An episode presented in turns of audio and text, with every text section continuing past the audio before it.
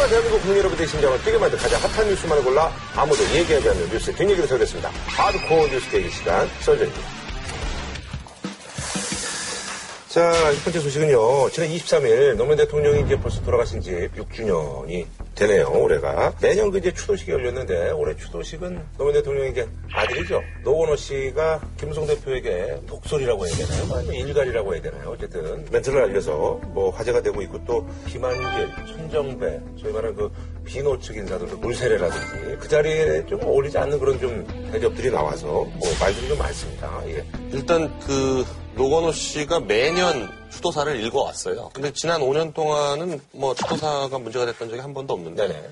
이번 추도사는 아주 작심을 하고 김무성 대표를 비난하는데 음. 네, 썼다는 게 굉장히 특이하고요. 노 전 대통령의 아들 건호 씨는 김무성 대표와 새누리당을 강한 톤으로 비판했습니다. 권력으로 전직 대통령을 죽음으로 몰아넣고 그로도 모자라 선거에 이기려고 국가 기밀 문서를 뜯어서 읊어대고 국정원을 동원해 댓글 달아 종북몰이 해대다가 아무 말 없이 언론에 흘리고 불쑥 나타나시니 진정 대인배의 풍모를 뵙는 것 같습니다.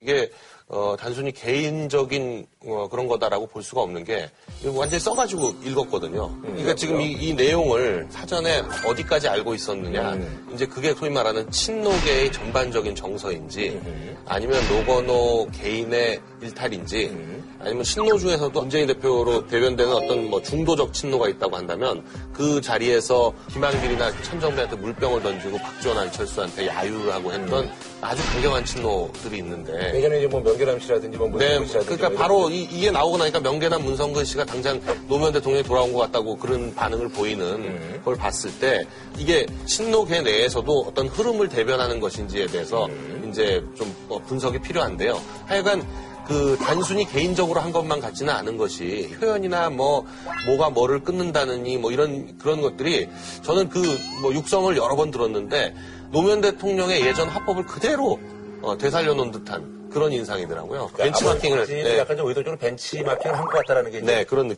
장로님 말씀이신 네. 거죠. 예. 그래도 지금 지극히 종편스러운 분석을 하신 것 같아요. 여기도 종편인데. 되게 뭐 일부 종편을 예. 분석을 하시는 것 같아요. JTBC 종편 색깔을 좀 어떻게 해주세요. JT가 좀 예. 다르지, 그렇지. 네. 성스키루로 제가 한번. 한 걸음 더 들어가 보도록 하겠습니다. 이거는 노무노라는 그 노무현 전 대통령의 아들이라는 걸 전제로 이해하면 됩니다. 여기에 뭐 더 이상 여기 뭐 세력이 들어가 있거나 연설문을 누가 확대해서 볼 필요는 써줬거나 없다. 그럴 필요가 없죠. 어제는 근데 저기 의도적이라고 보는 거고요. 문재인 대표는 그런 어떤 그 reaction을 보니까 굉장히 당황해하는 reaction이어서 이제 문재인 대표는 몰랐다. 예. 다만 이제 아무래도 이제 손님을 맞이하는 호스트 입장인데 좋은 일은 아닙니다만 어쨌든 여기 온 사람은 김무성 개인이 온 게 아니라 새누리당의 당 대표라는 사람이 온 거기 때문에 손님에 대한 예의로서는 저는 부적절했다고 보고 또 하나 노건호 씨 문제 제기에서 전 충분히 설득력 있는 얘기는 뭐냐면 김무성 대표도 절차적인 문제를 좀 지적 안 할 수 없습니다. 지난 2월에 갔을 때도 그냥 통보도 없이 그냥 갑니다. 언론을 통해서 알리고 끝내버렸거든요. 이번에도 마찬가지입니다. 이번에도 우리가 몇 명 정도 하고 어떻게 갑니다라는 것까지 협의를 해야 되거든요. 그런 협의 없이 불쑥 알렸다. 그러니까 뭐 경남도당을 통해서 전달을 했다라고 하는데 그것도 봉화마을로 연결해 주니까 그냥 갑니다는 얘기로 끝나버렸다는 겁니다. 그러니까 이것도 어, 문제를 받아들이는 입장에서 볼 때는 좀 진정성이 떨어지는 거 아니냐는 생각할 수밖에 없고 근데 어쨌든 완전히 정치적인 득실로만 본다 그러면 가장 덕을 많이 본 사람이 김무성 대표입니다. 어, 이른바 피해자 코스프레라고 해서 계속 요즘 피코 아니에요? 광주 가서도. 계속 피코고 피해를 받아도 수모를 당해도 나는 통합을 해서 간다. 이런 모양새를 계속 만들어내고 있기 때문에 정치적으로 덕을 본 거라고 생각합니다. 오늘 보니까 우리 이철희 소장님이 친노는 확실히 친노시네요. 요즘은 또 어디 가면 또 친노고 어디 가면 또 반노고 뭐. 친노, 친노 심각하게 뭐. 친노 중에서도 아주 핵심 친노의 생각을 지금 대변해서 말씀하셨는데, 저는 여기서 제일 황당했던 거는, 김한길 천정배도 김무성 대표보다 더한 박대를 받았어요.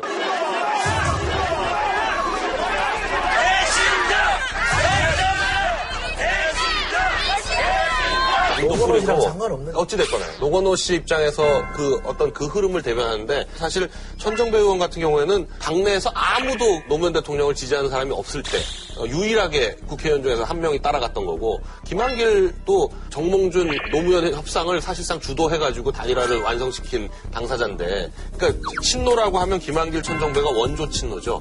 그런데 지금 현재 문재인과 반대되는 데 서 있다는 이유만으로 지금 그렇게 뭐 완전 쓰레기 취급을 하고 있고 그리고 박지원 안철수에 대해서는 뭐 물까지는 안 뿌렸지만 하여간 굉장히 야유를 많이 했다는 거거든요. 이걸 보통 어떻게 해석하냐면 김한길 천정배하고는 같이 갈 수 없다는 걸 표현한 거고 박지원 안철수에 대해서는 기회를 한번 주겠다. 이렇게 보여진다라고 분석들을 하고 있는데 제가 볼 때는 지금 문재인 대표도 굉장히 입장이 곤혹스러울 것이 문재인 대표가 사실상 지금 노무현 정신을 계승하는 적장자 역할을 하고 있는데 이제 혈육의 장자가 나타난 거잖아요. 어, 유일한 아들이니까. 앞으로 5년 10년 지나면 어떤 느낌이 들 것 같으냐면 JP와 박근혜 아니, 근데 그거는 있잖아요. 네. 노무현이 이제, 네. 노무현이 이제 정치화되는 그 전제하에 이루어지는 거 아, 아닙니까? 지금 이제 정치 선언을 한 거고요. 무조건 나갑니다. 내년 무조건 나가는 거고요. JP와 박근혜와의 관계처럼 협력할 때도 있었지만 거의 대부분 분열해 있었고 사이가 별로 안 좋았거든요. 근데 문재인 노건어도 협력하기가 좀 어려운 관계죠. 왜냐면 서로 누가 후계자냐를 놓고 어, 다퉈야 되는 관계니까. 아니, 근데 일단은 뭐, 저기 네. 국회의원도 한 번 안 나간 사람인데, 뭘, 뭐, 뭐, 대선까지 연결돼가지고. 아니, 안 그러니까, 나가요. 아니요, 내년 나갑니다. 내년 나가요? 네, 내년 무조건 나와요. 확실해요? 네, 무조건 나가요. 절대로 안 지난번에도 나오려고 했었는데 마지막 순간에 안 나간 건데, 이번에 무조건 나옵니다. 이게 나올 거니까 이번에 한 거예요. 사실은, 그, 뭐, 일부 호사가들이 이제 그런 얘기를 하더라고. 내일 총선이 있고 뭐 이러니까 이게. 아니, 뭐 출마 선언이에요, 출마 선언. 제가 그래도 종편스럽다고 얘기를 하는 건데 특정 종편스럽다는 생각을 제가 지울 수가 없는 거는 이거를 자꾸 정치 선언이라고 부르는 이유는 뭐냐면 개인의 한 발언이 아니라 정치적인 색깔을 자꾸 더 씌우려고 그러는 거예요. 저 그렇게 보면 안 됩니다. 저는 이게 품성의 문제와 정책 입장의 문제를 나누는 게 좋다고 생각합니다. 제가 언젠가 한번 말씀드렸잖아요. 윤창중 전 청와대 대변인이 미국 가서 사고 쳤을 때 저는 그 사람이 사고 친 이유가 원인이 보수적인 성향을 갖고 있기 때문에 사고 쳤다 보지 않습니다. 인간이 잘못됐기 때문에 사고 친 거죠. 그러니까 정치적인 어떤 입장을 서 있는 것과 그 사람의 뭔가를 내가 보기에 내 윤리 기준에 맞춰서 잘못한 것을 바라볼 때는 나눠서 봐야 되는 겁니다. 그걸 왜 연결시켜서 봅니까? 왜 정치적으로 이 사람이 뜻이 있으니까 김무선을 공격했다. 뭐 눈에는 뭐만 보이는 겁니다. 보수가 그렇게 하니까 지부가 그렇게 하라고 생각하는데 저는 노건호 씨가 만약에 이렇게 얘기해놓고 내년에 정치한다 그러면 지금 이거 한 말 자체가 완전히 다르게 해석되는 거기 때문에 아버지의 뜻을 저는 입어야 된다고 생각하거든요. 노무현 대통령이 돌아가기 직전에 정치하지 말라는 얘기는 입에 달고 살았습니다. 너무 많은 사람들이 다친다. 주변의 사람들이 다치기 때문에 하지 말라는 게 일종의 유언처럼 돼 있는데 저는 이번에 정치한다고 생각하지는 않고요. 발언을 잘 봐야 되는데 발언 중에 뭐가 있냐면 정치 좀 대국적으로 하십시오 이런 부분이 있어요. 나중에 힘없고 약한 백성들이 흘릴 피눈물을 어찌하시려고 국가의 기본 질서를 흔드십니까? 정치 제발 좀 대국적으로 하십시오. 이게 누가 한 말이냐면요. 네. 김재규가 한 말이에요. 네, 김재규가. 박정희 대통령 앞에서 한 말이에요. 정치 좀 대국적으로 하십시오라는 말이. 그러니까 당신이 대국적으로 못하니까 내가 하겠다는 소리예요. 그리고 중국이 30년 만에 우리 따라잡은 것처럼 우리도 30년 만에 무너질 수도 있다. 이런 말을 해요. 중국 30년 만에 저렇게 올라왔습니다. 한국 30년 만에 침몰하지 말라는 법 있습니까? 힘있고 돈 있는 집이야 갑질하기에 더 좋을 수도 있겠지요. 이 어떤 이 말의 흐름이요. 단순히 김무성 대표만을 비난하는 게 아니고 자기가 하면 어떻게 하겠다는 것까지 다 나와요. 네. 그러니까 이게 지금 출마 선언이에요, 일종의. 그러니까 정치인의 행위는 정치적으로 분석할 수밖에 없어요. 그 사람이. 그 사람이 아, 들로서 하는 말이다 이게 아니고 이미 노건호는 어떤 세력을 확실하게 대변하고 있는 거예요. 그럼 그 세력이 거기에 환호하잖아요. 다 죽어있던 명계남 문성군이 다 뛰쳐나왔잖아요. 이번 이벌로 해가지고.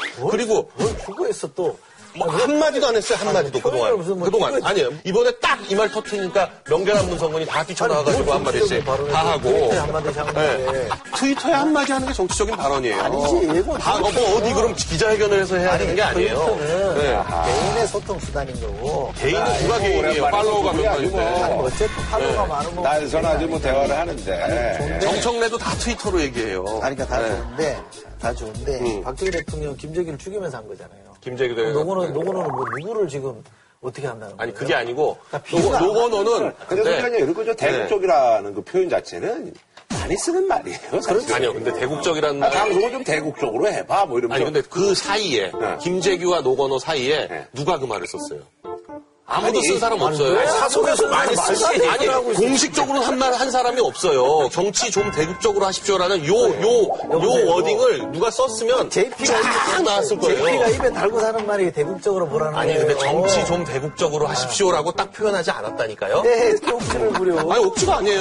노고는 분신이야. 강 변호사님 얘기는 그런 표현들은 사실 뭐 정치인들 사이에서도 이제 흔히 할 수 있는 건데 이제 공식화된 멘트는 없었다는 공식화된 얘기잖아요. 멘트로 해서 수없이 그 말을 멘트가 했다는 건. 출마 선언이다. 갖다 붙이지 말고 전 출마 선언. 내년에 보자고, 내년에. 내년에 봐요. 아니, 내년, 내년에 볼 필요도 없어요. 지금 가을만 되면 이제 세력화가 돼. 근데 이제 뭐, 어, 아직까지 이제 LG, 뭐, 거기 이제 사표를 던진 건 아닌가 그렇게 나왔는데, 어쨌든 뭐 이제 정치는 뭐 하지 않을 것 같다는 그런 뭐 분석도 또 있긴 아니, 있더라고요. 예. 정치를 하고 안 하고를 떠나서 지금 무슨 정치인 신분도 아니고 정치 세력을 대표하는 사람도 아니고 이걸 소재로 삼는 거죠. 사건만 터지면 무슨 어려운 상황만 터지면 노무현 전 대통령 불러내잖아요. 모든 책임을 노무현 대통령한테 갖다 붙이잖아요. 그런데 이 소재가 생긴 겁니다. 그러니까 이 소재를 가지고 막 그렇게 갖다 붙이는 억지를 부리고 있는 거예요. 그래서 지난번에 제가 기성 전 문이라 그랬잖아요. 기성 전 노입니다. 항상 모든 거는 노무현 대통령에게 돌아가게 돼 있는 거예요. 그러나 제가 이 자리에서 정말 정말 부끄러워할 사람들은 누구냐? 새정치민주나 국회의원들이죠. 여기 와 있는 사람들이 반성을 해야 됩니다. 오죽하면 아들이 나서 저렇게까지 얘기하겠느냐. 우리가 그야말로 새누리당이나 여권을 제대로 견제하고 정권 교체 희망을 보여줬다 그러면 저 아들이 나서 저렇게 거칠게 얘기 안 하죠.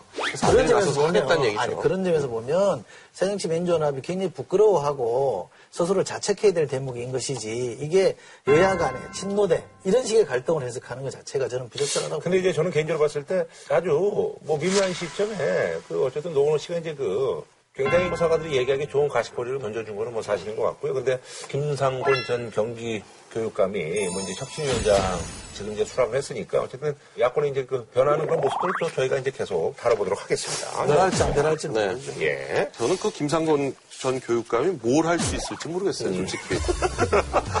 아무것도 할 게 없을 거예요. 누군가 뭐 잘한다고 가겠죠. 그거는 뭐 저희가 한번 보도록 하고요. 네. 예. 자, 드디어 말이죠. 국무총리 자리가 주인이 나타난 것 같습니다. 물론 이제 뭐 넘어야 할 산은 있습니다만 박근혜 대통령이 이번을 낙점하셨네요. 황교안 법무장관, 박근혜 대통령이 어떤 그 뭐 부정부패와 관련된 척결 의지를 뭐 반영한 게 아니냐, 뭐 이런 얘기가 있습니다. 국민적 요구인 이 막중한 과제들을 추진해 나갈 수 있도록 국회에 많은 협조를 부탁드리겠습니다. 그래서 이번에 준비한 주제는요. 다른 총리 말고 너. 차기 총리 황교안 후보자 지명입니다. 자, 어쨌든, 뭐, 우리 이철희 소장님께서 지난번에 이제 뭐, 황교안 장관 조금 유력하지 않느냐. 들리는 소문에 의하면 황교안 법무장관이 음. 총리에 상당히 좀 뜻을 두고 아, 뛴다 이런 아, 뛴다. 하고요. 그런 소문이 있습니다. 소문이 있다. 예. 이게 또 이제 적중을 했네요. 네. 강 변호사님은 뭐, 지난번에 이렇게 큰 말씀을 안 하셨는데, 뭐 좀 알고 있어서 조심하신 거였어요? 아니면 뭐였어요? 저는 뭐 심정적으로 황교안 장관이 됐으면 좋겠다 생각을 했기 때문에 음. 변죽을 올린 거죠. 아하, 심정적으로 왜입니까? 지금 거론된 사람 중에서 저랑 제일 친한 분이 황교안 장관이라서. 다 친하대. 아니, 황교안 장관 진짜 친해요. 네, 경기고등학교 선배고. 최근에 통화한 게 언제예요? 1년에 한 번씩은 그래도 만나는데? 한 번씩? 한두 번씩. 한두 번? 네. 그렇게 1년에 한두 번 만나는 사람이 얼마나 많아요?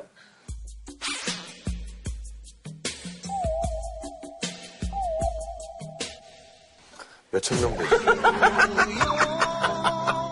어, 많은 분들이 이제 거론이 됐었죠. 네. 근데 이제 황교안 법무장관이 지금 총리 후보로 이제 지명이 됐는데 선택된 이유가 뭔지 좀 소개해 주시죠. 저는 참 박근혜 정부의 성격이 이런 것 같아요. 왜 대학교 얘기할 때 스카이, 서성한, 서성한. 중경애시 뭐 이렇게 얘기를 하거든요.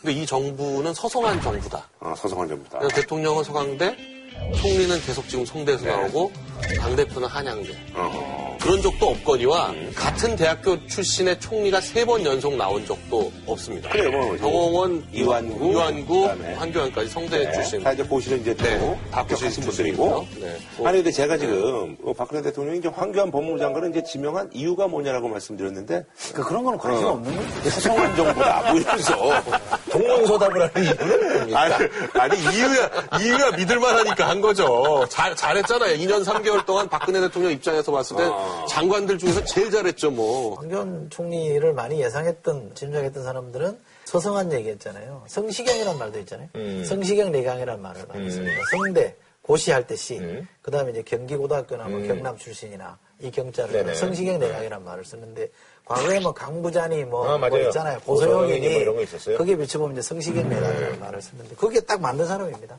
성대 고시에 경기고등학교. 경기고등학교. 네. 딱 스탠다드하게 성시경 케이스이기 때문에 그 점에서도 어, 박근혜 대통령의 인사가 큰 틀에서 안 벗어나니까 유력, 유력하다는 생각을 했죠. 본인도 좀 적극적 의지가 있었던 것 같아요. 본인은 본인은 뭐 그 장관 시절부터 총리라든지 하여간 그 이상을 계속 생각하고 있었던 것 같아요. 왜냐하면 법무부 직원들은 구내 식당 이용하지 말고 나가서 골목 상권 살려라. 뭐 이래가지고 뭐 또 법무부 관련 기관들이 있는 근처 뭐 식당들이 매출이 20, 30% 올랐다 뭐 이런 얘기도 있고 그리고 뭐 사회봉사 하잖아요. 사- 그 집행유예에서 사회봉사 명령하면 사회봉사를 아주 어려운 중소기업에 가서 도와주라. 뭐 이런 식의 일을 하고 그러니까 여러 가지로 하여간 그 법무부 장관 측은 굉장히 경제 마인드를 강조해 와가지고 아 저건 뭐가 대비하는 거 아니야 이런 그 예측들도 예전부터 있었거든요. 청와대가 얘기한 낙점 이유는 뭐 그냥 하는 소리고요. 위인설관이라 그러잖아요. 사람을 놓고 자리를 만든다 그러는데 사람을 뽑아놓고 그냥 논리를 갖다 붙이는 거거든요. 예를 들면 이런 겁니다. 사회 전반에 부정부패를 뿌리 뽑는다는 거 아니에요. 부정부패 뿌리 뽑으려면 법무장관을 계속 해야죠. 음. 그렇잖아요. 사정 권력을 쥐고 있는 거는 법무부 장관이지 총리는 아무것도 아니에요. 아무것도 없습니다. 또 하나는 정치 계획을 이룰 수 있는 책임자라고 얘기하는데 이것도 말도 안 되는 얘기입니다. 정치 계획이라는 게 국회에서 정치권에서 알아서 해야 되는 문제지. 총리가 정치 계획 하라 그런다고 말 들을 사람이 어디 있습니까? 대통령이 하라 그런데도 잘 안 되는데. 제가 볼 때 국세청이니 뭐 검찰, 경찰 뭐 이런 공안기관, 사정기관, 징세기관 이런 것들이 전부 총리실 관하에 있으니까 총리가 이런 것들을 좀 총알해가지고 좀 주도적으로 나서서 국가 권력의 기틀을 좀 세워줬으면 하는 그런 느낌이 아닌가. 그러니까 박 대통령의 채찍이, 채찍이 돼달라. 이런 느낌 같아요. 채찍? 채찍. 그러니까 당근과 채찍 있잖아요. 당근과 채찍이라 그러죠? 음, 채찍이에요? 네, 채찍이죠. 채찍. 네. 채찍이 아니라 채, 채찍. 채찍. 어, 채찍이라고 해서 아까 당, 채찍. 예, 당근과 채찍. 어, 채찍 역할을 좀 해야 되는 거 아니냐. 대통령의 국정 철학에 대한 이해가 깊고 이거는 맞는 것 같아요. 황교안 장관이 지금은 이제 후보자니까 어, 그야말로 박근혜 대통령의 호위무사였죠. 민감한 대형 이슈들을 다 이 법무부가 관여를 했는데 박근혜 대통령 입장에서 일을 아주 매끄럽게 처리 잘한 거죠. 국정원의 대선 계획도 있었죠. 통진당 해산. 통진당 해산도 있었죠. 최동호 검찰총장 날리는 것도 해냈단 말이죠. 그러니까 어쨌거나 일을 해내는 사람으로서는 학점을 준다 그러면 박근혜 대통령 입장에서 볼 때는 한 A뿔 정도를 줬을 거라고 봐요. 그러니까 아주 뭐 성공한 일 잘하는 호위무사. 그리고 뭐 제2의 김기춘 뭐 이렇게 불린 거 아니겠습니까? 그러니까 좀 낙점이 됐다라고 보는데요. 아니, 근데 그럼요. 애초에 확약하더라도 왜 그랬을까요? 처음부터 황교안으로 가려고 했던 것 같진 않아요. 기자들도 확인한 바에 의하면 제안을 받은 사람도 확인이 됐나 봐요. 근데 이 제안 받은 사람들이 가족회를 열어서 고사하고. 헨리 하지 말아라 하기 때문에 고사한 사람도 그런 거 보면 뭐 아버지, 내가 사실 뭐 아버지한테 얘기하는데 뭐 이런 게 있어요. 라든지 뭐 가족회의에서 또 그렇게 나왔을 수 있고. 그렇죠. 그렇죠. 네. 속된 이제 집안 방신을 할수 음. 있기 때문에 처음부터 황교안이었던 것 같지는 않습니다. 아하. 그런데 찾다 찾다 보니까 결국 대통령이 아니 뭐 그럴 거면 내가 믿을만 하고 일 잘하는 이 사람 하는 게 낫지 않겠느냐라고 정리를 한 것 같아요. 아니 근데 그 그건 무슨 얘기예요? 유승민 원내대표는 다른 분으로 착각을 했다. 근데 사실은 뭐그 이름을 착각한다는 게 말이 안 되잖아요. 물론 이제 정부 내각에 유력한 이제 후보가 이제 후보니 이제 황 씨였으니까. 근데 오해가 와갖고 교환하고 이게 다 특이한 얘기거든요. 예를 들면 뭐 황철수 황철호다. 뭐 이러면 뭐 헷갈릴 수가 있는데 뭐 그래가지고 이게 약간 마음에 안 들었던 거 아니냐 뭐 이런 얘기들도 있고 그러더라고요. 당의 입장에서 볼 때는 상당히 좀 소통이 되는 사람이 오는 게 오는 걸 원했었던 건데 유승민 원내대표가 내가 황은 맞는데 잘못 들은 것 같다는 얘기는 좀 적극적으로 해석하면 처음에 황우여로 가다가 황교안으로 바뀐 거 아니냐라는 해석이 가능한데 다른 한편으로 황우여 부총리를 취재를 했던 사람들 얘기는 며칠 전에 황우여 쪽에서 우리는 아니다라는 얘기를 하더라. 그런 그- 거그 보면 많았어요. 그건 아닌 것 같다. 그 황우여 카드가 아니라는 얘기는 어, 한 일주일 전부터 뭐 많이 나왔던 얘기예요. 청와대 쪽에서 아니라 황우여 부총리 스스로가 계속 본인을 좀 자가, 자가 발전을 좀 했던 것 같아요. 아, 자발전. 네, 자가 발전을. 또 하나 지난번 4.29 재보궐선거를 치르고 나서 어, 대통령이 생각한 게 이걸 겁니다. 여권의 선거를 박근혜 선거로 치르는 거는 불가능해졌구나. 이제는 김무성 두 사람이 열어가고 있다는 생각을 했을 거예요. 그러다 보면 사정 권력이라는 걸 좀 써서 텐션을 좀 긴장을 유지하면서 끼어들 수 있는 여지를 만들려고 하는 것 같다라고 생각해요. 그래서 지금 저는 여권 지도부도 흔쾌하지는 않을 거라고 봅니다. 김무성 대표는 아주 잘 된 인사라고 얘기를 합니다만 저는 역설이라고 봐요. 속으로 저는 좀 불편할 수 있겠다는 생각이 어떻게 보세요? 여기에 대한 뭐 목표는요? 어, 박근혜 대통령 입장에서는 지금 총리에 대해서 트라우마가 있을 것 같아요. 그래서 제일 우선적으로 고려한 거는 안전빵. 청문회 통과. 네, 청문회 통과. 네, 청문회 통과 가능자가 최우선으로 고려 대상인데 일단 뭐 황교안 장관은 2년 반 3개월 전에 청문회를 한번 통과를 네네. 했으니까 일단 그런 그 점에서는 뭐 믿고 쓸 수 있다. 일단은 뭐 저기 야당에서 벼르고 있다고는 하는데. 네. 지명되고 나서 23일 딸을 결혼을 시키는데 왜 결혼식 때 앞에 혼주가 나와서 인사를 하잖아요. 네네네. 그 인사를 안 했다는 거죠. 그리고 뭐 화환도 안 받고 뭐 축의금도 안 받고 안 받을 정도로 안 받는 건뭐 그건 뭐, 뭐 굉장히 많이. 하지만 혼주. 혼주 인사를 안 할 정도로 굉장히 조심스럽게 떨어지는 낙엽도 조심하고 있는 그런 입장인 것 같고요. 뭐. 네, 편지는 낭독했대. 그건 곡이나 온, 곡이나 뭐. 온 사람들 얼굴은 배줘야 되니까. 아, 그럼 뭐 편지라고 하거나 앞에 안온걸 그럼 이렇게 과잉해서 그래. 네. 이분이 이제 그 흔히 얘기하는 공안통, 공안검사. 아, 이 공안통에 대해서 좀 소개를 좀 해주시죠.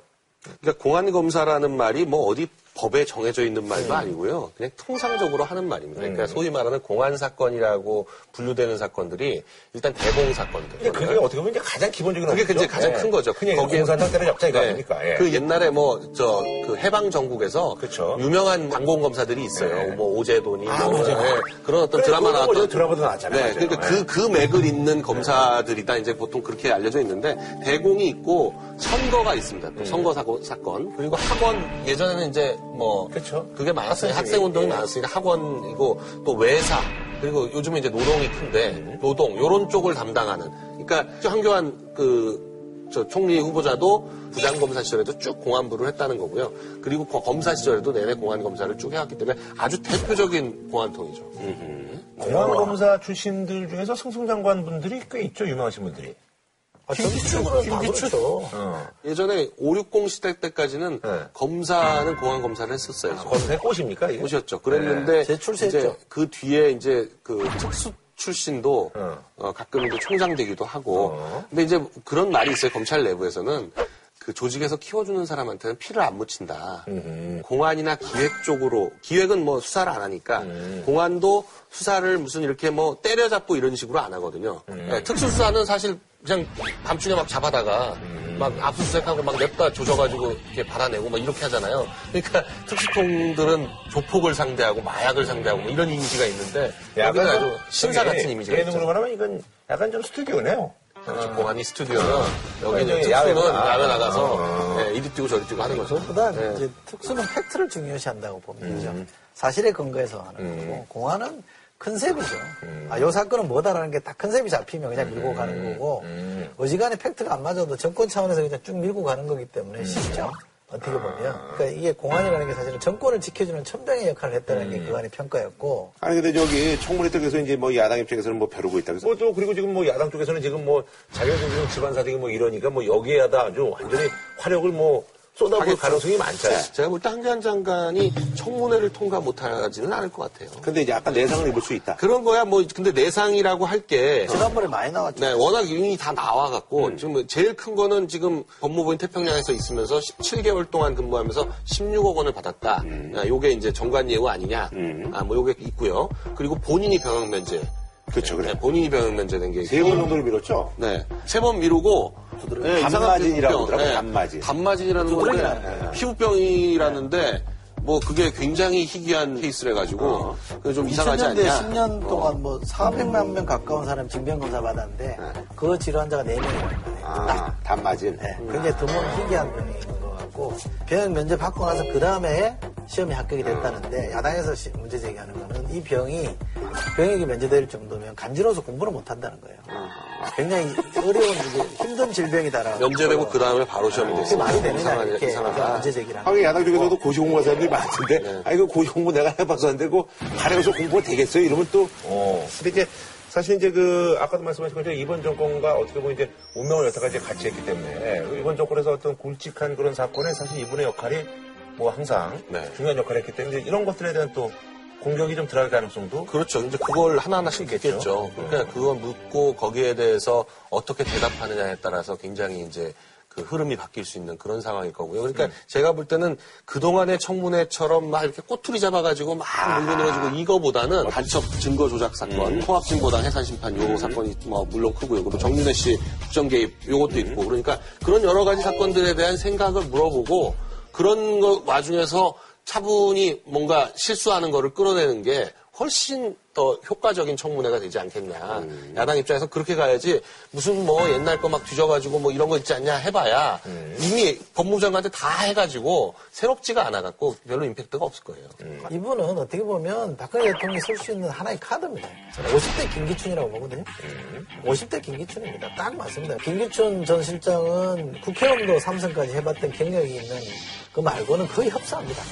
어, 공안투이고 검사하고 뭐 엘리트 코스만 쭉 밟아왔던 사람이고 이 사람의 뜻을 받들어서 실행하는 데는 또 거의 뭐 선수들이었던 그런 의미에서 저는 50대 김기춘이라고 보거든요. 이런 사람, 보수가 내세울 수 있는 가장 대표적인 인물과 진보가 어떻게 싸움을 풀어내느냐는 저는 굉장히 중요한 영역인데 마냥 시비 거는 싸움으로는 저는 못 이긴다고 생각합니다. 그러니까 야권이 조금 더 성숙한 싸움을 해야 될 거라고 생각합니다.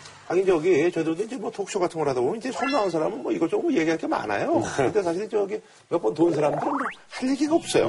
예, 그러면 이제 얘기하는 와중에 이제 낚아채요? 어 이게 뭐지 이러면서 이제 그걸 갖고 이렇게 막 이렇게 얘기를 하는 거거든요. 예, 그런 것처럼 무슨 말씀인지 뭐 대충 제 개인적으로 감을 잡았고요. 그럼 뭐 한 줄로 평좀 부탁드리겠습니다.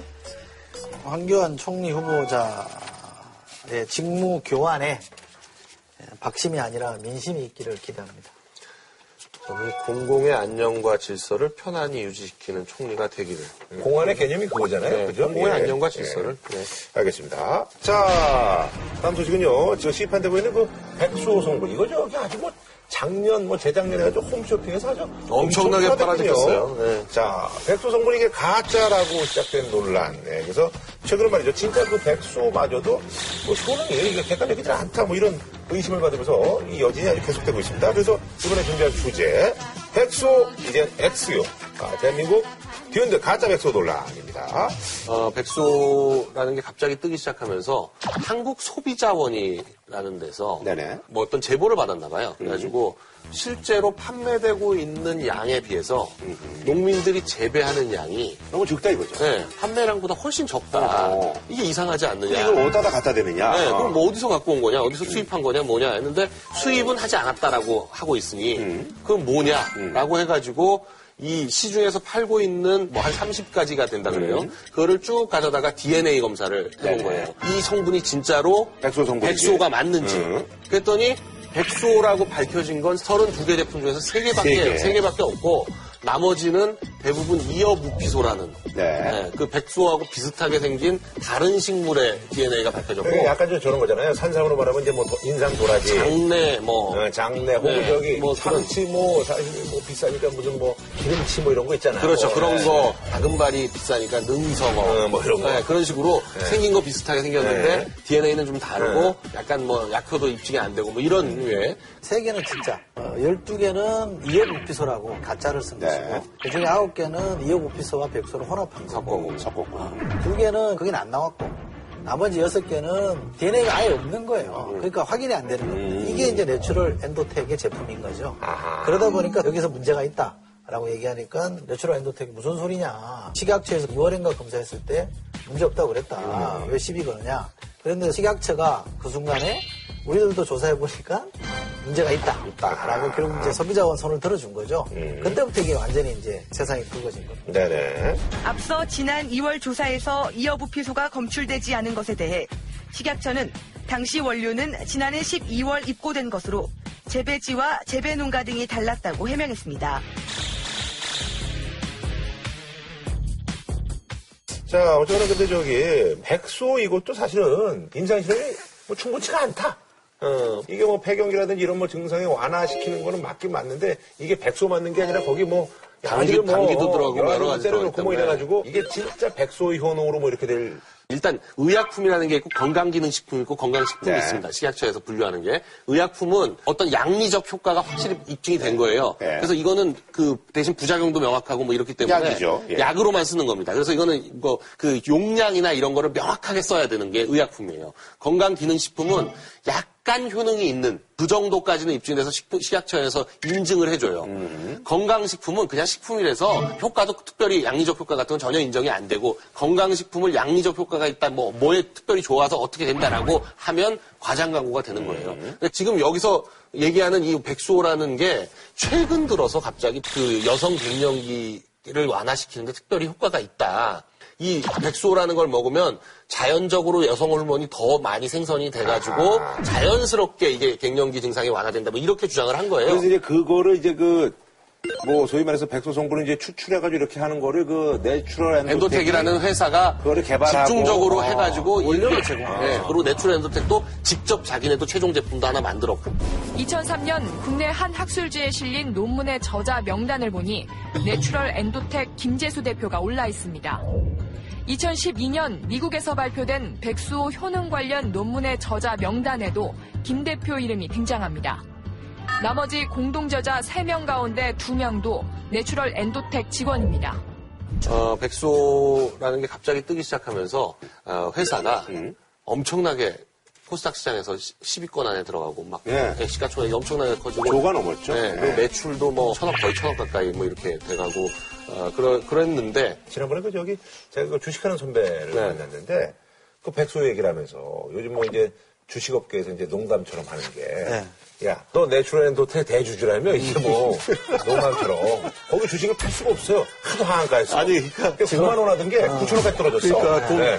최, 최고 또 장중 최고가 9만 8천 원까지 네. 올라갔었는데 이게 지금 9천 원이니까 어, 팔 수가 없어요. 딱 10분의 1 된 거잖아요. 하한가에 계속 맞아가지고. 그러니까 내추럴 엔도텍만 그 1조 5천억 원이 날라갔고요. 음. 이것 때문에 건강기능식품 생산하는 다른 비슷한 업체들도 다 된서리를 맞아가지고 코스닥 전체로는 지금 8조 원이 날라갔어요. 아하. 그리고 그 더?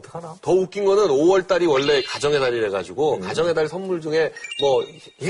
사실은. 음. 상품권 다음으로 건강식품이거든요. 이마트에서 조사한 걸 보면 그 5월 달이 작년보다 한 12% 내지 15% 가까이 홍삼, 인삼이나 이런 건강기능식품 매출이 떨어졌다 그러니까 아. 지금 이 건강기능식품 생산하는 업체 전체가 지금 완전 된소리 그렇죠. 맞은 완전. 그 미꾸라지가 뭐 저기 완전히 뭐 저기 흙탕물 만든다고 그렇게 된 거네요. 그리고 이게 지금 문제가 된 게 4월 22일부터 문제가 딱 터지기 시작한 표면상으로. 표면상으로. 네. 근데 그 전에 이제 뭐 그 물건 가져가고 검사하고 막 이런 뭐 논란이 막 있을 거 아니에요. 근데 이 회사 사람들은 아주 내부에 있는 사람들은 알 거 아니에요. 뭔가 문제가 있다는 거를. 그렇죠. 예, 뭐 일단 적어도 다 그 백수호가 아니라는 건 당연히 알고 있었을 텐데 그 영업본부장이 김모 영업본부장이 3월 26일부터 4월 1일까지 만줄 팔았고요.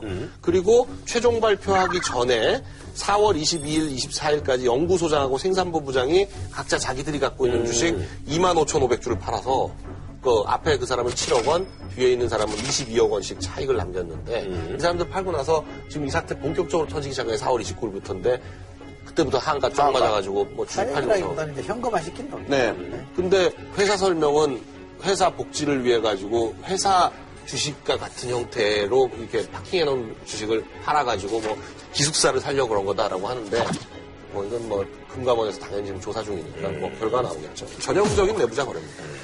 누적 판매량이 한 3천억 정도 되는 건데 이게 묘한 게 이런 겁니다. 그러니까 대한 한의사 협회는 이해 부피소는 위험하다. 이거는 이제 독성이 있다라고 해서 어, 문제 제기를 했던 거고요. 아, 이어필소는 그 약재로 쓸수 없는 독성 식물로 분류되고 있고 그 기존 연구에 따르면 간독성, 신경쇠약 같은 부작용이 보고되고 있습니다. 어, 이거를 식약처도 도 제보를 했다. 우리 한 두 번 정도 제보했는데 식약처가 무시했다는 얘기고 식약처는 어, 안전하다는 게 확인이 안 돼 있을 뿐이지 유해한 것도 아니다. 그거 발표가 그래요. 그러니까 애매한 겁니다. 그래서 이게 이제 식약처가 욕을 많이 먹는 게 그런 겁니다. 그러니까 안전성은 검증이 안 돼서 단속한 적이 있거든요. 그런데 이게 유해한 것은 또 아니다라고 하니까 이게 무슨 말이냐라는 것 때문에 식약처가 약간 곤란을 겪고 있긴 한데 어쨌든 전문가들끼리 지금 합의된 의견은 없는 것 같고요. 어, 그러다 보니까 이제 다 반품하잖아요. 우리 집 사람도 반품한 것 같더라고. 느닷없이 뭐 이거 뭐지 이랬더니 포장을 잘 해가지고 반납하려고 그러니까 저는 이제 뭐 사실 갱년기가 다 돼가거든요. 어, 저희 집은 이제 그 사람들은 필요한 거예요. 예. 이게 지금 홈쇼핑 위주로 주로 팔았어요. 3천억 원 가까이 90%가 홈쇼핑에서 파는데 6개 홈쇼핑 업체들이 합쳐서 1년 매출이 한 2,500억 이상 팔았다고 그러던데요? 네. 아니 그래서 홈쇼핑에서 그 환불 조치 이런 것들 뭐 말씀을 드린다면 홈쇼핑 그 저 5개사가 이게 CJ하고 이제 GS하고 롯데하고 H, 그러니까 현대하고 그다음에 홈앤쇼핑. 예, 여기서는 이제 남아 있을 때는 남아 있는 것만큼 환불을 해주겠다. 그렇지. 먹은 건 어쩔 수 없다. 어, 대신 근데 이제 NS는 뭐 굉장히 통 크게 우리는 먹어도 뭐 해주겠다는데 이게 알고 봤더니 뭐 이상하네. 얘네들 왜 그러지 했더니 뭐가 또 있더만요. 뭐. 많이 판 거는 환불되나 빼고 조금 판 것들만 다 그러니까 한 환불해준다고 한 거죠. 220억 정도 판 제품은 빼고 어, 그건 빼고. 한 11억 정도 판 제품만 환불해주겠다는 거니까 일종의 꼼수 아니냐는 예. 비난을 받죠. 그래요. 아유. 홈앤쇼핑 같은 경우는 그게 이제 그 저기 중소기업 전용 쇼핑이죠. 유재석 씨가 아마 네, 제가 광고하는 데요. 광고하는 네. 걸로 알고 있어요. 예. 여기가 여기가 제일 많이 팔았어요. 엄청 많이 팔아먹었대요. 네, 여기가 전체에서 제일 많이 팔아서 천억 원 가까이 팔았어요. 그러니까 여기는 지금 그걸 만일에 환불을 다 해줘 버리면 여기 1년에 이익이 한 뭐 900 몇십억 정도 난다는데 천억 원 환불해주고 나면 1년 이익이 다 날아갑니다. 그러니까 지금 여기 아주 자, 어쨌거나 근데 요즘 뭐 이제 워낙 이제 사람들이 이제 뭐 건강 뭐 이런 거 이제 관심이 많다 보니까 그런 거에 어떻게 보면 잘 이제 편성을 해서 이렇게 이제 기획한 거잖아요. 어떻게 보면 이 상품도. 그렇죠. 근데 이게 이제 좋은 상품을 기획했으면 모르겠는데 그렇지 이제 못한 경우니까 문제가 되는데 사실 근데 요즘 그뭐 종편이라든지 이런 데서 앞다퉈서 직접적인 그런 이제 건강 관련 그런 프로들이 많거든요. 그러니까 지금 그 대한의사협회에서는 방송 많이 나와가지고 확실히 효능이나 그 검증되지 않은 그런 것들을 막 이렇게 떠벌리고 얘기하고 방송 많이 나오고 하는 그 의사들을 쇼닥터라는 명칭을 만들어가지고 이 사람들이 쇼닥터다라고 해서 이거 징계해야 된다 해서 위원회도 만들겠다 그러고 위원회 만들어서 이제 방송을 쭉 검토해가지고 뭐 예, 그런 문제 있는 것들을 징계하겠다 뭐 이런 움직임이 있어요. 실제로 어, 몇몇 의사들 같은 경우에는 좀 황당한 케이스긴 한데 자기가 방송에 나와가지고 얘기한 거를 한 몇 주 있다가 자기가 팔아요. 그 탈모 전문 병원을 운영하는 박모 원장이라고 있는데 이 양반이 어, 떤 종편에 있는 그런 건강 관련 프로에 나와가지고 그 어성초 차하고 팩하고 뭐 해가지고 하면은 머리가 막 난다. 뭐 이렇게 해놓고는 그 다음에 나와가지고는 그, 그 제품을 팔고 어, 뭐 이런 거에 참 이래가지고 그 성분이 들어간 걸막 팔아가지고 그게 문제가 됐고요. 그리고 또이 서모 원장이라는 사람은 산부인과를 운영하고 있는데 산부인과 하는 사람이 이 사람은 왜 유산균을 손질하고 하지? 이게 이 사람 황당한 게 유산균이 유산균이 불임 치료에 효과가 있다 이런 주장을 해가지고 전혀 그러니까 아, 어떤 의사도 그건 말이 안 된다 지금 그러고 있는데 이건 그래서 아예 의- 의협에서 이 서원장을 방통위에다 제소하겠다 이렇게 결정까지 했다고 하니까 그리고 무슨 뭐 저기 업무상 배임 이런 걸로 뭐 고소하겠다 뭐 이런 얘기가 네. 있더라고요. 그래서 그는 홈쇼핑에서 그, 그 제품 위반. 고 유산균 제품을 본격적으로 막 판 거예요. 네. 그 쇼닥트란 말이 건강 관련 쇼, 쇼 프로에 뭐 나와서 이제 이러저런 얘기를 하는 사람이라는 개념으로 쓰는 건데 근데 요즘 많이 쓰는 말이 방변이라는 말도 많이 쓰죠. 방송하는 변호사. 방송하는 변호사. 근데 이제 이분들은 많이 나오더라고. 방금 근데 그 전에- 원조가 이제 뭐 고승동 뭐 네. 저기 저기 저기 있잖아요. 그 저기 김병준 뭐 이런 형들이 있어요. 요즘은 접니다. 어. 저기도 있어요. 저기 네. 박준 변호사. 네, 아 이게 박지훈 변호사도 있지만 어. 아니 그- 그런 변호사보다는 종편이 열리기 시작하면서 정치 프로가 많아졌잖아요. 거기에 주로 많이 나온 게 정치 평론가였다가 지금 이제 방변으로 변호사로 넘어갔거든요. 저도 전해 들은 얘기입니다. 실제로 이제 검찰에서 수사해본 사람들이 보면 이제 실제 검찰 경험도 전혀 없는 전혀 없어요. 음. 변론 경험도 얼마 되지 않은 변호사들이 나와서 무슨 뭐 유병헌이든지 뭐 성완종이든지 이런 사건을 해설을 하면 검찰 수사 기법에 대해서 전혀 모르는 사람들이 해설을 하니까 거기 출신들이 묻는다는 거예요. 좀 심하다. 이럴 정도니까 그것도 본- 본의 아니게 보는 시청자들의 이해를 잘못 오도하는 거기 때문에 그것도 문제가 있는 거고요. 방변협회에 대해서는 어떻게 생각하세요? 주로 이제- 방법이 아니에요. 네, 주로, 주로 이제 그, 뭐 얘기되고 있는 지금 방변이라고 하는 사람들 한 10명, 15명 정도 되는데 제가 대충 다 알아요. 그 친구들 다 알아서 보면은 요새는 아예 그냥 그 사무실이 이쪽 근처래 가지고 그러니까 시내 근처에 있어서 아침에는 변호사하고 오후에는 여기 한 세 군데 돌아요. 근데 그러면 여기 그 시사 프로는 돈 많이 안 주잖아요. 돈 많이 회- 안 회당 뭐 2, 30 주거든요. 그러니까 하루에 한 세 편 나가면 그게 괜찮고 그걸 거의 20일을 나간대요. 그래가지고 변호사로 버는 돈보다 그게 더 많다고 아주 괜찮다고 그래서 오후에는 여기를 아니 그 제- 제가 보면은 방송을 보고 있으면 여기 한 총편 나오다가 그 다음 시간대 또딴 종편 가가지고 똑같은 얘기를 계속 하고 있어요. 그래서 뭐 제가 한번 물어봤어요. 그중에 한 사람한테 도대체 한 달에 몇 회나 방송 출연하냐 그랬더니 30회 100회가 넘게. 아 맞다 맞다 종편 4 개만 나오는 게 아니라 뉴스와 라디오가 그러니까 Y도 있고 라디오도 어, 있고. 저 연합 YTN도 있고 네, 아주. 네. 그럼 그 하루에 평균 일곱 세네 개. 개를 해야 30일 풀로 뛰야 100개. 아우야. 저는 그 불가능합니다. 바쁘대요. 제가, 엄청 바쁘지. 제가 네. 제일 많이 했을 때 정신없어. 한 달에 스물 몇개 했거든요. 어. 근데 그 친구는 네배 다섯 배라는 거니까 본말이 전부 돼 있죠. 정말 많이 나요. 자, 알겠습니다. 자, 한 줄로 평좀 부탁드리겠습니다. 백수호 팔던 사람들 이제는 백수요. 네. 나도 그 생각 했었어.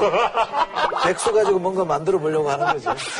저는 그 황교안 장관 얘기가 나왔던 차니까 아로어보다는 가짜 백수호가 더 문제다. 알겠습니다. 예. 저희가 말이죠. 굉장히 그 중량감 있는 인물들을 한번 좀 어, 다뤄보도록 하겠습니다. 그 조선일보가 이제 몇 회째 지금 주최하고 있는데 그 아시안 리더십 컨퍼런스라고 해서 해외 유명 인사 이제 20여 분 이제 한국을 방문했는데 그 중에서도 정말 요즘 정말로 핫한 이거 top3도 저희가 선정해서 한번 뽑아봤습니다. 그러니까 조선일보가 벌써 6회째 개최하고 있는데요. 외국 인사들 불러서 어, 신라 호텔에서 동북아 정세라든지 뭐 이제 뭐, 뭐 세계 그런 얘기를 뭐 이런 거 하는 겁니다. 듣는 같이 거잖아요. 뭐, 네, 예. 듣는 건데 박근혜 대통령도 여기 참석을 했으니까 상당히 중량감 있는 행사였는데 네. 그 참석한 인사로 일단 반기문 유엔 사무총장이 있고요. 현직으로 네. 모디 인도 총리가 있습니다. 그리고 마윈이라고 알리, 아, 알리바바. 알리바바 네. 회장 어, 있고요. 그리고 척 헤이글 전 미국. 국방장관 있고 호르스트 켈러라고 전 독일 대통령 그리고 간 나오토 전 일본 총리, 일본 총리. 탁신 친나왓 전 태국. 총리 이런 분들이 이제 중량감 있는 인사였는데 어, 저희가 볼 때는 이제 현직으로 보면 반기문 총장, 모디 총리, 마윈 알리바바 회장 이렇게가 어, 제일 이제 중량감 있다고 봐야겠죠. 사실은 이제 뭐 독일 같은 경우는 대통령은 사실 이렇게 큰 뭐. 네, 실권은 없습니다. 네. 네. 그리고 이제 간 나오토 같은 경우도 이제 잠깐 했죠. 네, 잠깐 했잖아요. 네. 그 민주당. 네, 민주당 네. 끄트머리에 잠깐 네. 했어요. 탁신 같은 경우는 지금 뭐 이제 태국도 못 들어가고 있는데. 뭐. 네.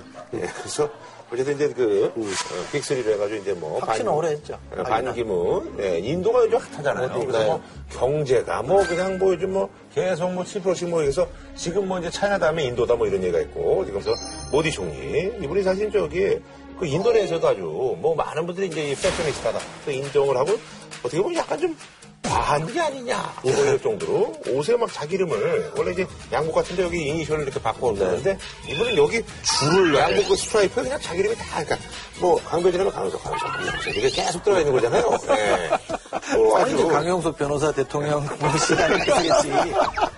어쨌든 근데 이분이 아주 뭐 인도네시아는 뭐 요즘 뭐 아주 네. 뭐 분위기가 좋아요. 뭐 입신적인 인물이에요. 그러니까 인도가요, 그 굉장히 크고 인구도 많고 그래가지고 그 전통적으로 중앙 집권이 그렇게 잘 안 되는 나라입니다. 그래서 각 주마다 지방자치 이게 훨씬 세거든요. 근데 이 양반은 2000년부터 한 10년, 14년 정도를 구자라트주라고 해서 우리 식으로 따지면 경기도 같은 주를 10몇 년간을 주지사를 했습니다. 삼선. 네, 주지사를 하면서 해왔고 인도가 전력 사정이 안 좋아가지고요. 24시간 전기가 공급되는 주가 주 구자라트 주 정도밖에 없다는 거예요. 나머지 모든 주들은 24시간 전력 공급이 안 돼서 인프라가 열악한데 그나마 구자라트 주는 굉장히 많이 발전을 시켜가지고 그 어떤 경제적으로 성장시키는 능력은 이미 그 인도 국민들한테 다 인정을 받고 있고요.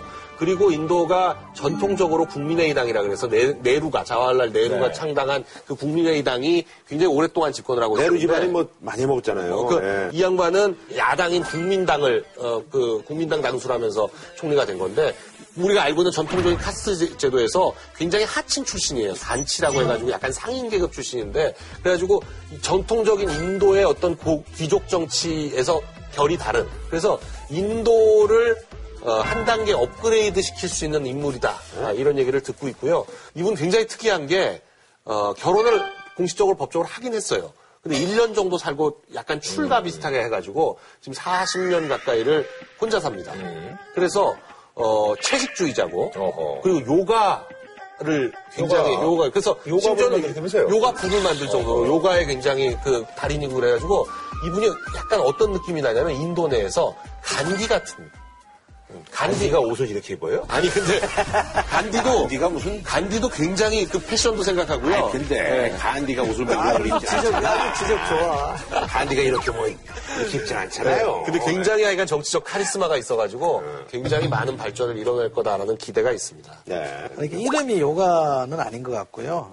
예를 들면 우리 같으면 복지부에 있던 한, 한, 두 같은 걸 이렇게 떼어내서 이제 부처로 만드는 것 같아요. 상당히 본인이 또 요가를 좋아하고 하루에 뭐 3시간 반밖에 안 잔다고 하고 매일 요가를 한다고 하니까 국민들이 요가를 통해서 좀 건강할 수 있는 이런 걸로 좀 활용하려고 하는 생각이 약간 좀뭐 들어있는 거죠. 옛날에 뭐저 새마을운동 같은 거 네. 정신함양이라든지 뭐 이런 서만운동 체조 있잖아요. 우리 국민체조 이런 거 많이 했잖아요. 뭐 그런 걸 수도 네, 있고. 예. 그 저기 김우성 대표는 저 이분을 만나려고 그러다가 뭐 사실 뭐 만남이 불발됐다는. 그 요즘 하여튼간 뭐 물세례도 맞고 하여튼간 요즘 뭐 아니, 그 물세례 맞는 거는 나름대로 정책 효과, 음. 소득이 있는데 이거는 완전히 뭐라 그래 우리 속된 말로 하면 쪽팔려 본 거죠. 음. 완전히 쪽팔린 거죠. 이게 어떻게 된 거야 이게? 사진 보세요. 사진 어디 구석 방에 어, 앉아가지고 이렇게 그 참.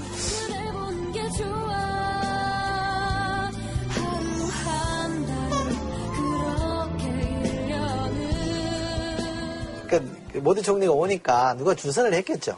호의적인 평가를 하면서. 옛날에 그 시진핑이 사실 이제 뭐 저기 지방 뭐 저기 이제 소기하고 그럴 때 박근혜 대통령이 만난 것처럼 뭐 이런 거잖아요. 예. 이게 뭐 사진 정치죠.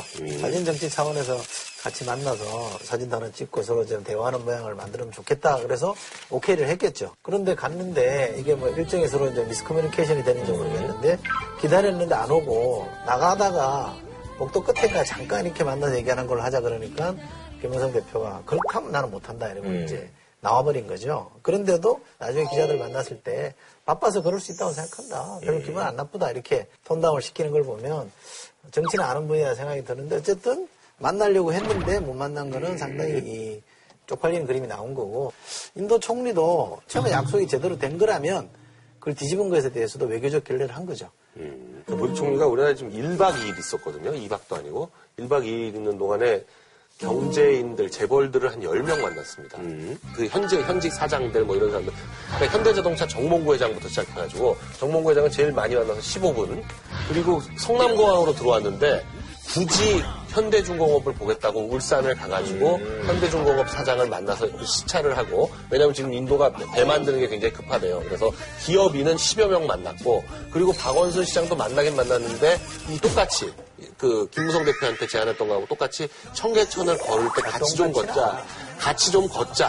앉아서 만나지 않았어요. 그냥 걷기만 했어, 청계천을. 그리고 그 서병수 시장은 김해공항 접견실에서 서병수 시장을 만나서 사진을 찍었어요.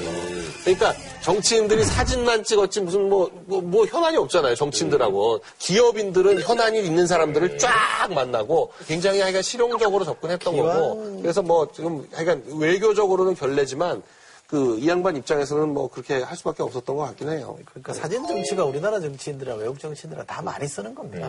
우리도 그죠 뭐 남는 건 사진밖에 없는데. 그렇죠. 뭐. 많이 쓰는 거거든요. 사진 하나가 이렇게 굉장히 전달하는 메시지가 강하고요. 실제 리얼리티보다 더 힘있게 전달되는 경우들이 많이 있어서 대권 주자들은 뭐 외국 가서 뭐 센 사람들 만나서 사진 찍고 오고 그런 거 굉장히 중요시 하거든요. 그러니까 김무성 대표도 그런 차원으로 어, 했던 것 같은데 이 프로젝트는 이제 완전 실패한 겁니다. 시도 안 한만 못하게 됐던 거고. 아니 그리고 저기 알리바바 마윈 회장 뭐이뭐 이분의 어떤 뭐 성공 스토리 뭐 작년에 미국 정치에 상장했을 때 뭐 여기 뭐 여기 언론에서 많이 다뤘습니다. 그래서 뭐 지금도 한 뭐 한 200조가 넘으니까 네. 예. 뭐 대단한 사람이죠. 예. 우리나라 따지면 옥션이나. 지마켓 음. 그런 식으로 전자상거래를 관할하는 업체인데요. 알리바바가 미국의 이베이나 어, 뭐 지- 그 아마존. 아마존이나 요두 개를 합친 것보다도 매출이 크거든요. 뭐 거의 중국에서 생산되거나 하는 거의 모든 물건을 판다. 아하. 그래서 우리나라 사람들도 알리바바 들어가 보면 정말 깜짝 놀랄 정도로 다양한 물건을 싼 가격에 팔고 있다. 이런 이런 것도 파나요? 데이터가 뭐 곰발바닥 이런 것도 파는 거예요? 그런 것도 모든 걸 다 판다니까 하는 그 이 종류가 어마어마하게 다양하고. 그래요. 예. 근데 사실 이제 마윈 이 알리바바 회장이 오기 전에 야 이게 또 뭐 중국도 알리바바가 이제 한국에도 이거 상륙하면 우리 이거 뭐 이케아 이런 것처럼 뭐 우리 그거 뭐 작살나는 거 아니냐 우리 하는 인터넷 쇼핑 뭘 관계자들이 굉장히 긴장을 했는데 이번에 아주 뭐 선언을 했다면서요. 뭐 그건 안 하겠다. 네, 그러니까 지금 사실 한국에서 쇼핑몰 사업이요. 너무 경쟁이 치열해가지고 포화죠. 네. 어, 완전 포화 상태라서 이익이 거의 나지 않는 그 상당히 많은 업체들이 소- 출혈을 감수하면서 지금 유지하고 있는 그런 상황이라서 어떻게 보면 진짜 중국 입장에서는 그 5천만 밖에 안 되는데 뭐 그럼요. 웬만한 뭐 저기 그걸 굳이- 성보다도 뭐 네. 네. 굳이 이러다 보니까 알리바바는 저기 들어가 가지고 굳이 저 경쟁해 가지고 먹을 게 없다. 그러니까 그거보다는 오히려 결제 알리페이라 그래 가지고 결제 업체도 꽤 큰데 그쪽을 그 노려보려고 하는 경향이 있고요. 그리고 오히려 어, 지금 중국에서 한국 물건 인기가 커가지고 주- 우리가 직구하듯이 중국에서 한국 물건을 직구하려고 하는 그 시장을 오히려 키워야 되겠다라고 해서 알리바바 내에다가 한국관을 지금 따로 만들었어요. 근데 기존에 한국 물건을 팔고 있었는데 그걸- 만들었군요. 네, 한국관이라고 해가지고 좀 크게 만들었는데 거기 뭐 이마트, 롯데마트 이런 데들 막 들어가고 있으니까 아, 한국의 대기업들이 다. 네, 대기업들이 다 들어가고 그러면 우리도 수준을 먹지만 알리바바도 먹게 되니까 알리바바 입장에서 차라리 그 시장이 더 크다. 음. 중국 사람이 한국 물건 살려는 수요가 크지 알리바바가 한국 들어와가지고 한국에서 그 한국 업체들하고 경쟁해봐야 경쟁이 되겠냐 이런 판단을 하는 것 같아요. 하나를 우리나라가 깔아주면서 이거 받는 거 아닙니까? 그렇죠. 예. 어, 상생의 모델인 것 같아요. 근데 중국이 굉장히 빨리 지금 인터넷 시장이 성장했잖아요. 그렇게 된 원동력 중에 하나가 중국 인구를 지금 한 15억, 뭐 13억 이런 정도를 보면 자녀 하나인, 일자녀인 가족이 7억 명이라는 거예요. 그래서 이 사람들이 너무 외롭기 때문에 인구는 많아도 외로운 거예요. 외로우니까 그 인터넷 댓글을 엄청나게 달아요. 그러니까 온라인 시장이 굉장히 커지고 알리바바가 이렇게 크게 성장한 건 중국인의, 중국인들이 그만큼 외롭다. 이런 거를 반영한다고 볼 수 있고요. 또 그리고 중국이 굉장히 재미있는 건 아, 독특한 해석 외롭다고? 어, 중국 사람들 외로운 거예요? 외로워요, 외로워요. 어, 혼자라서. 예, 형제 자매도 없고 그러니까 인터넷상에서 그냥 떠돌아다니고 아니, 댓글이 그런데. 많은 거는 이제 통제가 심하니까 그런 식으로 표출되는 측면이 있는 거죠. 근데 지금 중국이 지금 인터넷 시장을 개방해야 되느냐 말아야 되느냐 어떤 갈림길에 서 있는데 이, 이 상황에서 그걸 대표하는 게 이제 알리바바의 마윈인데 마윈이 최근에 이제 중국 정부의 견제도 받고 미국에서도 약간 견제를 한 게 그 알리바바 시장 내에서 짝퉁 많이 판다 그래가지고 주가가 좀 푹 빠진 거거든요. 그러니까 어, 그런 면에서 그런 어떤 이미지 쇄신을 위해 가지고 한국 물건, 한국관을 만들어서 좀 이걸로 이미지를 좀 어, 개선해 보려고 한다. 이런 분석도 있는 거죠. 예. 반기문 총장 좀 얘기를 해야 될 것 같은데 아무래도 뭐 이분 오신 김에 뭐 얼마 전에 불거졌던 뭐 성완종 리스트라든지 또 그리고 이제 경남 기업이 이제 야심차게 만들었던 이제 그 랜드마크 70. 베트남에 있는 그 랜드마크 72 그 건물을 뭐 이제 매각하는 과정에서 뭐 약간 뭐 사기 혐의가 있다 뭐 이런 얘기가 있었는데 거기에 대해서 이제 많은 기자분들이 좀 물어봤을 거예요 아마. 예. 국내에 있을 때 여러 차례 만났고 충청 포럼에 참석한 적도 있고 밥도 먹고. 뭐 유엔 총장으로 들어왔을 때 만난 적도 있고 다 있는데 어느 누구와도 국내 정치에 대해서 제가 그렇게 협의를 한 일이 없다. 그런 면에서 제가 어, 송환중 회장하고 특별한 관계가 아니다 이런 말씀을 드린 겁니다. 네, 그러니까 뭐 특별한 관계가 아니다. 뭐 이런 정도의 얘기를 했고요. 그거는 뭐 근데 그냥 이게 말이 돼요. 네, 그렇다고 뭐 얘기를 했으니까 아니, 그리고 조카 전, 저 네. 회장이 국회의원이었는데 네. 당연히 그런 얘기하고 이른바 반기문 대망론이 막 얘기되고 있으면 이쪽에서라도 먼저 말을 꺼내죠. 이건 좀 과한 부정 같아요. 음, 자. 그리고 조카 문제에 대해서도 어 자기는 전혀 알지 못하고 관여한 일이 없다 이렇게 딱 잘랐고요. 그 대권 주자 문제에 대해서도 요 문제가 이제 사실 이제 어떻게 보면 이제 관심 있는 문제인데. 네, 근데 국내 정치는 한국의 발전을 위해 헌신하겠다고 생각하고 노력하시는 분이 많이 있으므로 그런 분들이 국민의 판단을 받아서 역할하는 것이 타당하다고 생각한다. 라고 하면서 저는 어떠한 여론조사에도 네, 여론조사에 빼라. 아예 다음부터 여론조사 기관에서들도 저를 포함시키지 않았으면 좋겠다. 그러나 이제 과로하고 그럼에도 불구하고 대안이 없으면 제가 하겠습니다. 이렇게 말을 받고 근데 이제 어쨌든 생략한 거죠. 부정은 안 했습니다. 저는 그래서 오히려 이 부분이 눈에 들어오더라고요. 제가 훌륭하게 임기 마치고 고국 돌아와서 자랑스럽게 인사를 드릴 수 있고 여러분도 저로부터 보람을 느낄 수 있는 기회를 주셨으면 좋겠다라는 말이 사실상 출사표인가요? 아니 유엔 사무총장을 잘 마치겠습니다인 건지 그 안 한다는 말은 안 했어요. 음, 그래서 이런 계속 어떤 그런 얘기들이 나오는 것이다. 그렇죠. 이번에 어떤 그 모호한 합법 때문에. 근데 그 재미있는 거는 이분이 이제 전국 성인남녀 1000명 대상으로 조사한 걸 보면 차기 대통령으로 누가 가장 적합하냐 이렇게 물으면 반기문 총장이 36.4%로 압도적이에요. 네, 압도적이에요. 2등을 한 김무성 대표가 11.2%인데 그리고 뭐 문재인 대표도 10.3%고 뭐 이런 정도인데 지금은 정치에는 무조건 점수가 낮습니다. 이게, 이게, 이렇게 정치인에 대한 반감들이 이렇게 표출되는 거기 때문에 유엔 사무총장 정도로 큰 음, 자리에 있는 우리나라 사람이 있다 그러면 좋은 점수 받을 수밖에 없는 거고요. 제가 볼 때 이게 사장 되면요 40점 넘습니다. 그러니까 그렇게 이해하면 돼요. 또 우리 이제 요번에 이제 사실 이제 개성공단을 유엔 사무총장이 개성공단 하고는 이제 최초죠. 개성공단은 개성공단은 아, 최초고 북한 방문은. 갈리 시절에 한번 94년인가에 한번 갔었어요. 오랜만에 가는 거잖아요. 네, 20, 20몇 년 만에 하여간 이번에 가게 되는 거였는데 22년이 되네요. 네. 23년이니까. 그런데 처음에 올 때, 올 때 일정 4박 5일 중에 하루 일정을 공개를 전혀 안 하고 와가지고 반 총장이 직접 발표한 거죠. 북한에서 자기가 원래 가는 거에서 허- 그 동의를 했었는데 갑자기 이걸 뭐 방문을 철회했다. 북측 당국이 어, 저희 개성공단 방북 허가 결정을 철회한다고 알려왔습니다. 이런 갑작스러운 철회 이유에 대해 아무런 설명은 없었습니다. 대단히 유감스럽다고도 했습니다. 개성공단 방문 계획을 밝힌 지 하루 만에 벌어진 일입니다. 반 총장 입장에서도 유엔에 대해서 이렇게 한 전례가 없다. 박근혜 대통령 만난 자리에서도 어, 계속 방북을 추진하겠다라고 얘기를 했으니까 이렇게 보면 되죠. 그러니까 아까 말씀드린 대로 유엔 사무총장으로서 지금 대권 주자로 부상한 거 아닙니까? 그죠? 유엔 사무총장 역할이 뭐냐면 세계 평화를 유지하는 거잖아요. 그 세계 평화 유지하는데 핵심이 남북 간의 평화를 유지하는 네네. 거고 본인은 유엔 사무총장으로서 대화를 통해서 이 문제를 약간 풀어내면 본인의 대권 과도에도 상당한 도움이 된다고 생각했던 것 같아요. 그런데 꽁도 먹고 알도 먹고 그래요. 그렇죠. 근데 평양 갈 정도로 뭔가 이게 나, 올 가능성, 합의가 될 가능성은 없고, 그러니 개성공단 정도 가서 서로 좀 이렇게 예, 어루만지고 오는 정도면 되지 않겠느냐라고 생각했는데, 묘하게도 가기 전날인가요? 대통령이, 박근혜 대통령이 북한을 세게 비판했습니다. 북한은 최근에도 잠수함 발사 탄도 미사일 사출 시험으로 군사적 긴장을 고조시키고 있고 내부의 측근 인사들조차 연달아 숙청하는 공포 정치로 국제사회를 경악시키고 있습니다. 그러면서 이게 이제 캔슬이 됐다라는 측면도 있어서 약간 과장되게 해석하자면 박근혜 대통령이 반기문 총장의 개성 방문 자체를 탐탁지 않게 여긴 것 같다. 만약에 가는 것 자체를 좀 중요시했다 그러면 분위기 조성을 해줬을 거거든요. 어떻게 보면 내부 견제 때문에 안 됐다 이렇게 봐야죠. 그렇게 보시는 겁니까? 문제는 유엔 사무총장 정도 되면 러시아하고 중국하고 충분히 얘기를 해서 러시아하고 중국을 통해 가지고 북한을 충분히 구워 삼든지 뭐 팔을 비틀든지 어떻게 해가지고 이렇게 뭐 취소를 하는 일이 없게 만들었어야죠. 그런데 그런 어떤 그 국제적 역량이 역대 유엔 사무총장들에 비해서 현저하게 좀 떨어지는 거 아니냐.